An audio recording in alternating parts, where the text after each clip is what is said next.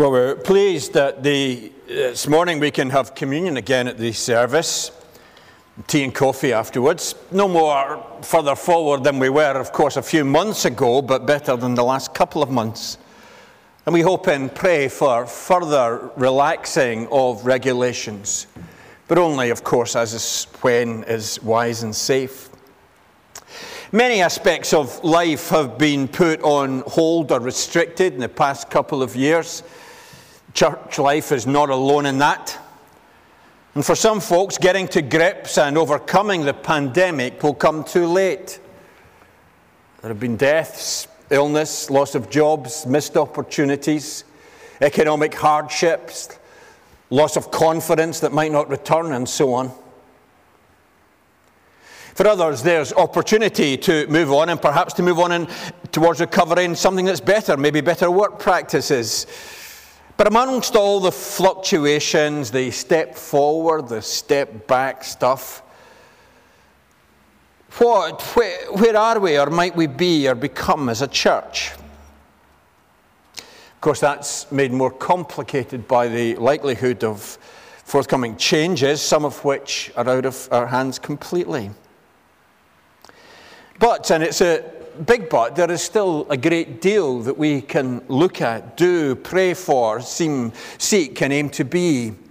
And we're doing this series on the vows of Claremont membership, a f- focus on who we are and what we're called to be. And we were putting the vows there in page three in the update, and they're, they're there for you to have a look at. Not that you haven't seen them before, but there's a refresher. For no matter what else goes on around us, no matter what's happening with pandemics, no matter what's happening in the nation, what's happening in church reorganization, and so on, the basic call, follow Jesus, follow me, said Jesus, is still our foundation. How do we follow him? How do we be Jesus' people in this time and in this place?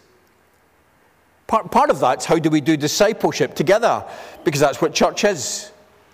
And so we're looking at these vows as they fill out our motto of living the Lord's way, loving the Lord's people, and, and sharing the Lord's message.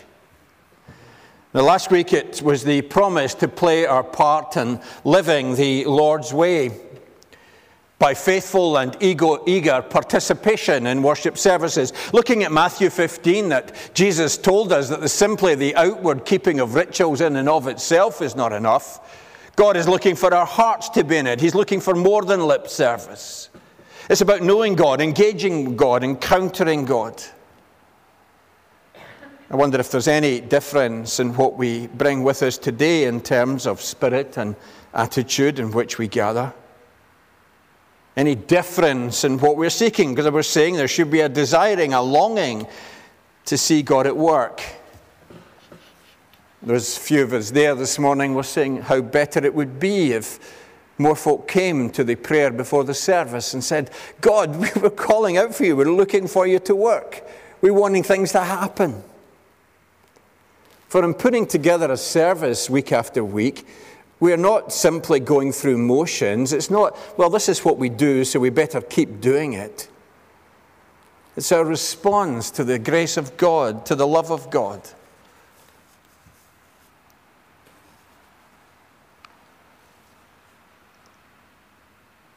Now, the second part of the vow to be living the Lord's way is by living a life of active discipleship.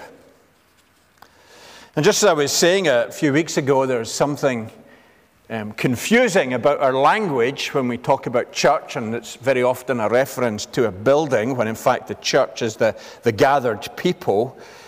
So there is something confusing about language of membership.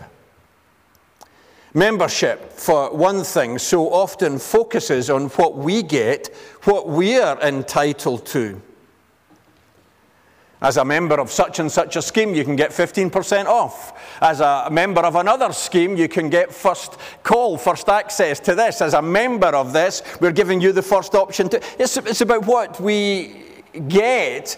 And, and also, there's an element of choosing in terms of our involvement, isn't there? Membership can quite often be passive. I hope that by being a member of a road breakdown organisation, I don't have to do very much about it. In fact, I'm hoping I do nothing about it. I'm hoping I don't need them. I'm looking for inactive membership. And I confess to you that there are other organizations that are worthy organizations, at least I think they're worthy organizations, that I'm a member of, but I don't do very much about it beyond paying my annual subscription. I, I, I just can't engage with everything I want to engage with. I can't do everything I would like to do, support everything I would like to support. So there are occasions when I'm a pretty lousy member.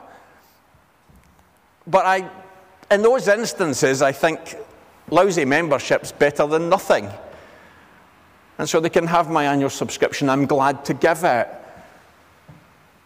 Membership is about choosing, in a sense, our different levels. But that's not what comes from the message of Jesus. Jesus said, Follow me, and he spoke not about membership, but about discipleship. And discipleship was something that we were to do in a way that embraced all of who we are and what we were. There are not different levels of discipleship. You know, we have the basic discipleship, and then we have silver discipleship, where you do a bit more, and then we have gold discipleship, um, you know, which is an even higher standard. Jesus didn't do anything like that. The New Testament doesn't speak of any kind of differentiation, it only speaks of whether you're in Christ or not in Christ. And if we're in Christ, we're in Christ all the way in Christ. And more, it's not just to be something that's unchanging and static, just renewed every year to be the same. It's something which is to be growing. And that's what that passage in 2 Peter that Martin read is, is all about. Now, turning to that passage, I want to note, first of all, something of the context of discipleship, particularly verses 3 and 4, and then 10 and 11. Because in verses 3 and 4, it's speaking about what God gives us. It's speaking about His divine power. It's speaking about His promises. And then in verses 10 and 11, it's holding out for us the promise of the eternal kingdom of God. And so it's essential to underline that discipleship is in that big context of the gospel, and the gospel is about what God wants for us it's not in the first instance about what God wants from us. It's what God wants for us. What does He want for us? Well, He wants you to be participate, verse 4, in the divine nature.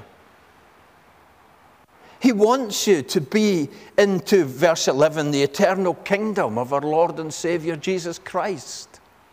And Jesus called, Follow me, and all the implications of discipleship that come from that come in that context of wanting the best for us. The gospel is not focused on how to get through life a little bit better or something that we can turn to in times of need. It's the call to be part of that kingdom and enjoy God's perfect rule, where there is no fear, no ugliness, where nothing spoils, where there is no death. Now we live in the faith that is to come, but with the first taste of it now. And whatever we do by way of obedience or allegiance to God, it takes place in that context of the grace of God by means of the promise of God, through the power of God, leading to the kingdom of God. That's where discipleship starts. And is that, is that not a pretty good place to start from? The power and the promises of God and the hope of his kingdom. So that's the context that Peter says, and it's received as we embrace it in faith. As we embrace the faith. Now, we affirm the faith here in our regular use of the Apostles' Creed. There are, of course, other creeds, but the Apostles' Creed is the earliest and still the most widely used confession of the gospel's content. And we can describe what it, contain, what it contains as the faith. That is the message of what the gospel is, what God has revealed. And when we affirm that in saying the, the creed, we're saying the I believe is speaking about our faith, our faith in the faith. They're very different things. Congratulations to Elizabeth II. It's 70 years today since she became queen. And she's been, I think, a good Christian witness over these years.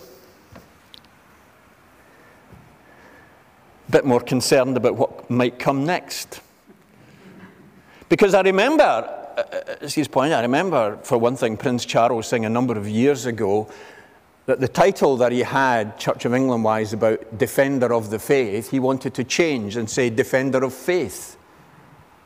This is the point he was making. Faith and the faith were two different things. And he was, no, he was not wanting to be defender of the faith, he was wanting to be defender of faith. But you know, faith in itself is, is no good. It's what you put your faith in that really matters. You know? Welsh rugby supporters might have had faith when they got up yesterday morning, but they put their faith in the wrong thing, really. They were let down.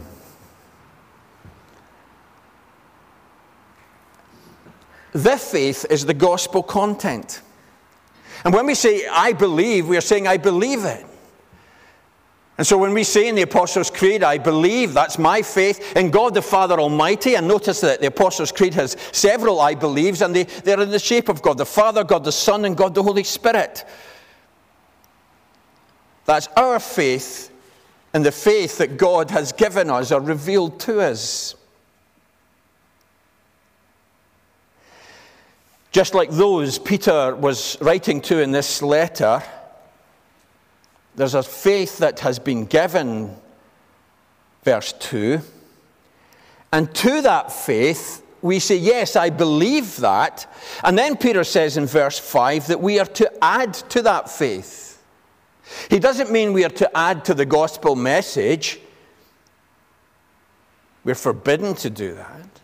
But what he means, verse 5, is that the response to the gospel is not simply to say, yes, all that's true. He, does, he means the response to the gospel is not simply to take out a copy of the Apostle Creed and tick all the different boxes down and say, yeah, I believe that, believe that, yep, that one's okay, yep, well, believe that one, believe that one, there you go. That's not faith that he's talking about here. What he's saying is faith as that committing ourselves to, that participation in following Jesus. Follow me, follow Jesus is to be a living, active, doing, participating thing. But what kind of living, active, doing, participating thing is it? Well, Peter gives some of the characteristics of it in verses 5 to 8.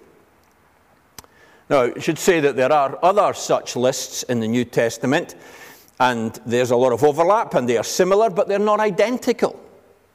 So the list here is not exhaustive.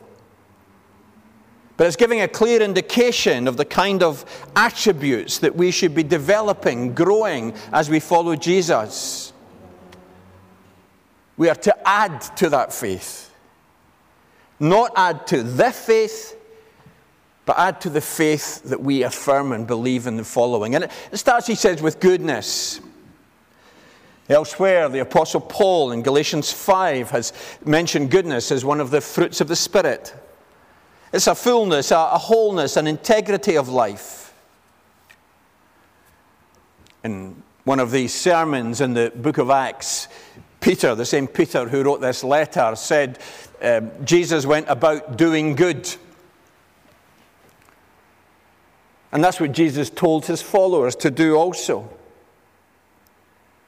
We looked a couple of weeks ago at Matthew 5 where Jesus said, Let your light shine before others, that they may see your good deeds and glorify your Father in heaven.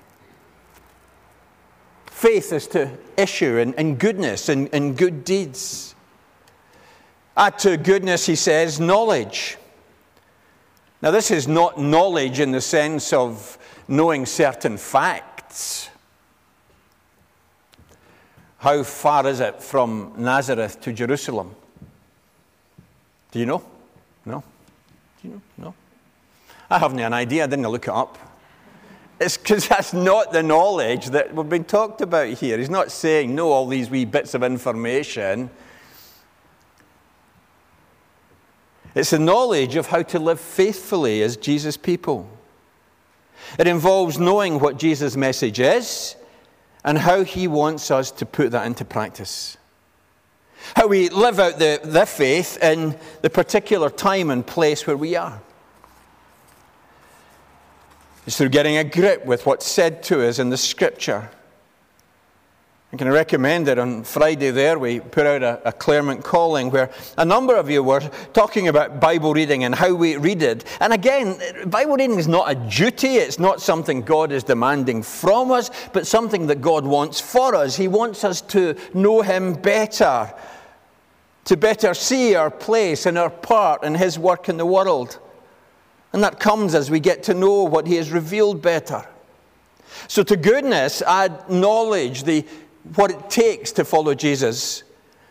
And to that, add self control. Again, one of the fruits of the Spirit. About being in control of our appetites, our desires, our reactions, so that we, with the Spirit's help, become more Christ like. Self control involves the recognition that sin is not just an occasional lapse, but a force, a power that we are to resist. And it takes self control to do that. To self control, he said, add perseverance. Following Jesus means very often going against the tide of what's going on around us. And we began the service this morning with words from Hebrews chapter 12 about considering Jesus, who for the joy that was set before him did not give up, he persevered it's not how you start in the Christian life, it's how we go on and continue and finish. And that promise, verse 11, of God's eternal kingdom makes the perseverance worth it. To the perseverance, add godliness and awareness of God in every aspect of life. To that, add mutual affection. For Christian living involves our attitudes towards others, especially others in the body of Christ. And to mutual affection, he says, add love. That's very interesting because uh, in the modern world, people would define mutual affection as love or define love as mutual affection, but, but clearly uh, Peter here is saying they're two different things. You know, to all these other things goodness, knowledge, self control, perseverance, godliness, add mutual affection, and then you've got, and add to that love. Because love is in doing, love is a giving, love is a serving thing. When Jesus was asked about loving our neighbors, he told the parable of the Good Samaritan. And the Samaritan was not good because he felt the right emotions, felt some mutual affection, but because he acted. He cared and served. Now, while it is true that God is the source of our salvation, while it is true that it's His power and promises that sustain us, there's still a response for us to make. In verse 5 and in verse 10, Peter says, Make every effort. He also mentions in verse 8 how these qualities that he's just mentioned should increase. He says we've been given all we need for such living, verse 3. And so we cannot say, well, I'm not good enough or I could never be like that. We can't say, well, I signed up for the bronze level of membership, not the silver level of membership or the gold level of membership, because that doesn't exist.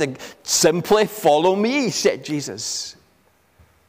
And so the make every effort is about putting that into a reality and a practice in our lives.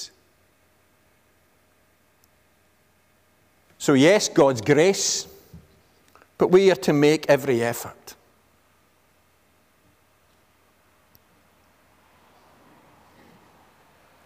Make every effort involves our doing, doesn't it?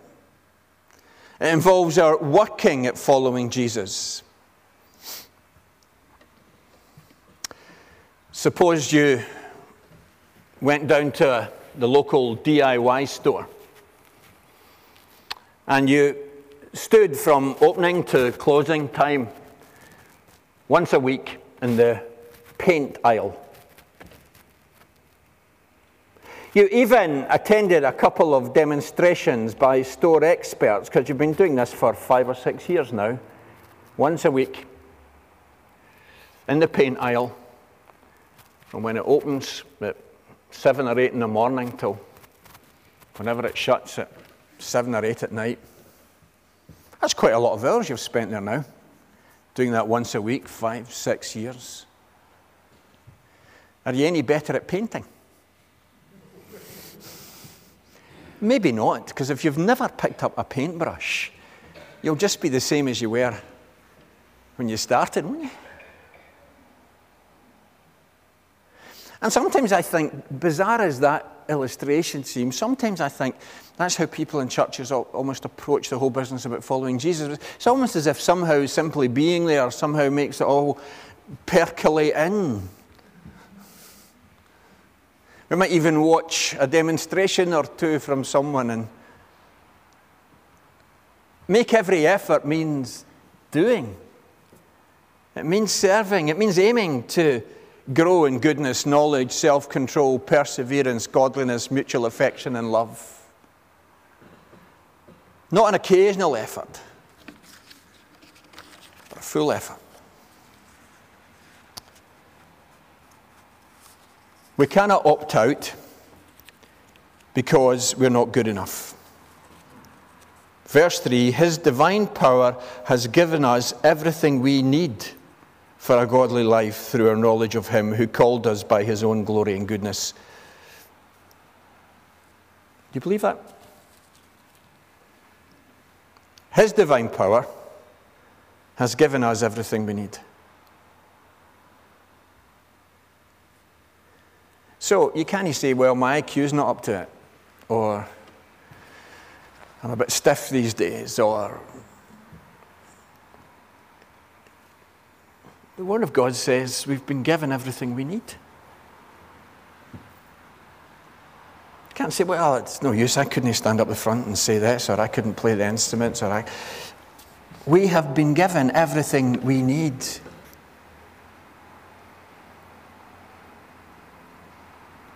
And so we cannot or should not opt out on the basis that we're not good enough.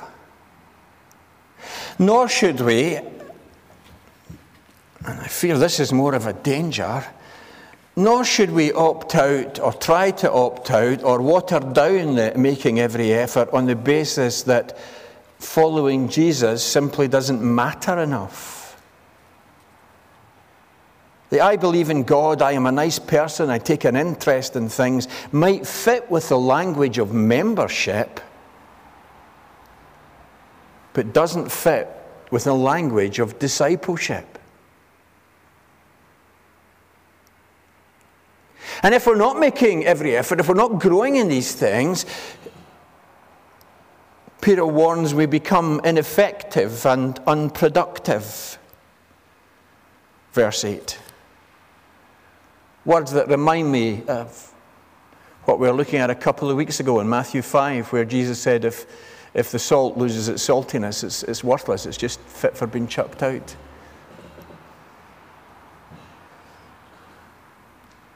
God doesn't want that for you. And because doesn't, God doesn't want that for you, He's offering His divine power that gives everything we need. He's given us His very great and precious promises so that you might participate in the divine nature. You might be one with God.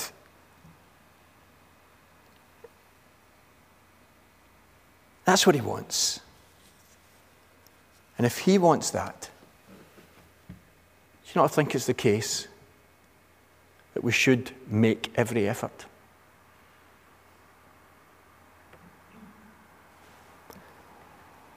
Let us pray.